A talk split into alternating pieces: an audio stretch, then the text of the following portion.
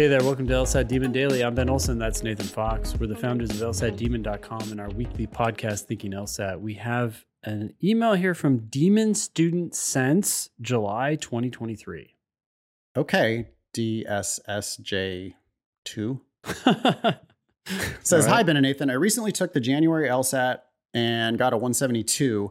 My only other LSAT score on record is a 162 from the June 2023 test. Congratulations. yeah. I'm now prepping for the April test. Wow, congratulations even more on being greedy. Uh, Demon student says, I'm an, I'm happy with my 172, but because I'm not applying until fall of 2024 and because my practice scores have been continuing to improve, I want to take the April test. Great. Here's the issue. I'm debating whether or not to pay for score preview. Score preview, by the way, is a uh, service that the Law School Admission Council offers. You can basically pay extra on every single test. That used to be just your first attempt. Now it's on all the attempts. You can pay them extra. Do you remember what it costs? $79. I, the numbers I have in my head are $45 before you take the test and 75 after. oh, really? Okay. So you get to take it, feel like you did like shit, then pay them extra for the score preview option. Yes. Wow. Um, okay, so debating. uh, Oh, and what score preview does is it lets you uh, get your score, and then if you want to cancel, you can cancel. Mm-hmm. Okay. I think they should kill the whole program. I mean, it seems like obviously benefits rich people. I don't know. Yeah.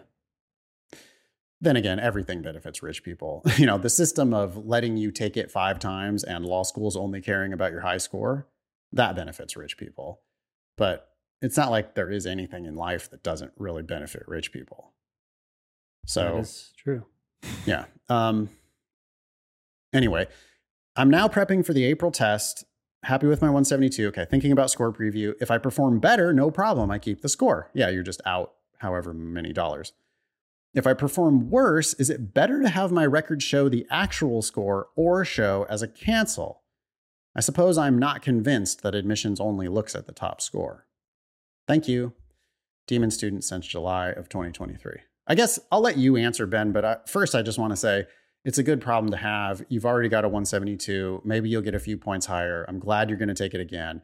Whether you get score preview or not, I don't care. You know, it's a little bit of money. If the money's nothing to you, maybe sign up. But why don't you talk about what do you think about if they if they do get score preview and if they got a 171, do you think they should keep it or cancel? Mm. Yeah, 171. I, I I would really Okay, at the end of the day they're going to take your highest score, so it doesn't matter, but is there that weird admissions officer out there who likes to look at the record and they get persuaded by seeing some lower number? I they could be stupid out there. I think that's less likely at these higher ranked schools that are going to be looking at your 172. Um, I don't think a 171 is a significant difference to actually go ahead and cancel. I would keep it. It reinforces that you're a high test taker. How about a 169? A 169, yeah, I would probably keep it. I, I think it's really for like a total shit show. Like you How about get a 165? 165. Yeah, maybe. It's pretty 160 different from a 172. Yeah, yeah. Another 162? Oof. Yeah, I would probably take because that's reinforcing this idea of like 162. Again, is this going to matter? In the vast, vast majority of cases, no. Is there some weird admissions officer out there who might care? Maybe they shouldn't, but they might, especially if they're comparing you to another 172. Um, so in that case, then yeah, okay, you have a cancel on there. and Now they don't know what the hell that means. They just know maybe you were sick, maybe something happened. So it's a little harder to deal with cancel than it is an actual number. That's the only advantage I think to it. But there is other problems here. And that is if you do this for this, then you're going to start feeling that you're going to start feeling this, I don't know, like each test has value and you have to be careful or cautious with it. I'd rather Yeah. you just out there taking tests. Yeah. That's what I was going to say after thinking about it for a couple moments. My I was going to say look, your practice test scores have been going up. You think you're a good bet to score higher than a 172.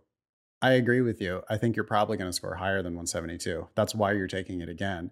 So I wouldn't worry about it. I think I would probably, like, you know, as a way of getting myself a little bit of LSAT swagger, which can go a long way on the test, I think maybe I don't sign up for score preview on purpose because I know that I'm good at the LSAT and I'm just not likely to score lower than a 172. We should also keep in mind that you don't have to have score preview to cancel your score in the case of a disaster. Like if you take it and you know it goes really poorly, if you run out of time on the games, for example, like dramatically run out of time on the games, or if you get sick or miss part of the section or whatever, then you just cancel. You don't have to see your score. You know you didn't do as well as you could have done, so you just cancel. Wait, you can if do it's that? if it's I if thought it's you had, really a disaster. I thought you had to pay for score preview to get that privilege. No, you can always cancel your score. You can always cancel uh, for like a week or whatever.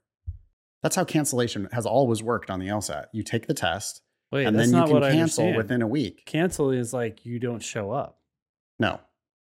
No. You're you're confused because score preview came in and then like it changed the game. The only thing that score preview allows you to do is see your score then cancel. But Hmm. cancellation has always been a thing.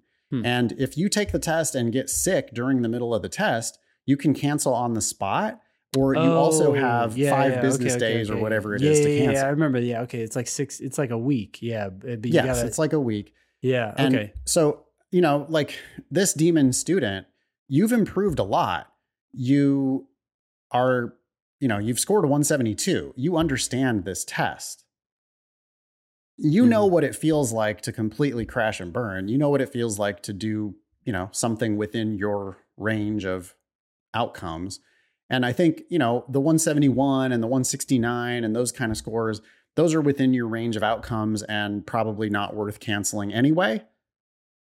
A true disaster, you probably know that you had the true disaster. You don't need to wait to see the score to then cancel. So you have the, and, and I'm not telling you that you should even be considering canceling.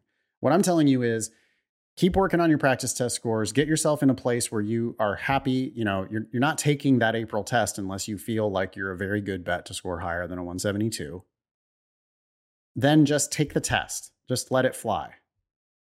And plan on keeping your score unless you know that it was just a disaster, in which case you already can cancel without paying for score preview. I mean, I guess I would add if you're rich and it really doesn't matter, and if it would give you more peace of mind, then I suppose you could just pay for score preview because you're rich. Let us know what you decide. Yeah. Email daily at lsatdemon.com and give us an update or ask us a question or share some LSAT or law school admissions news. Thanks for listening.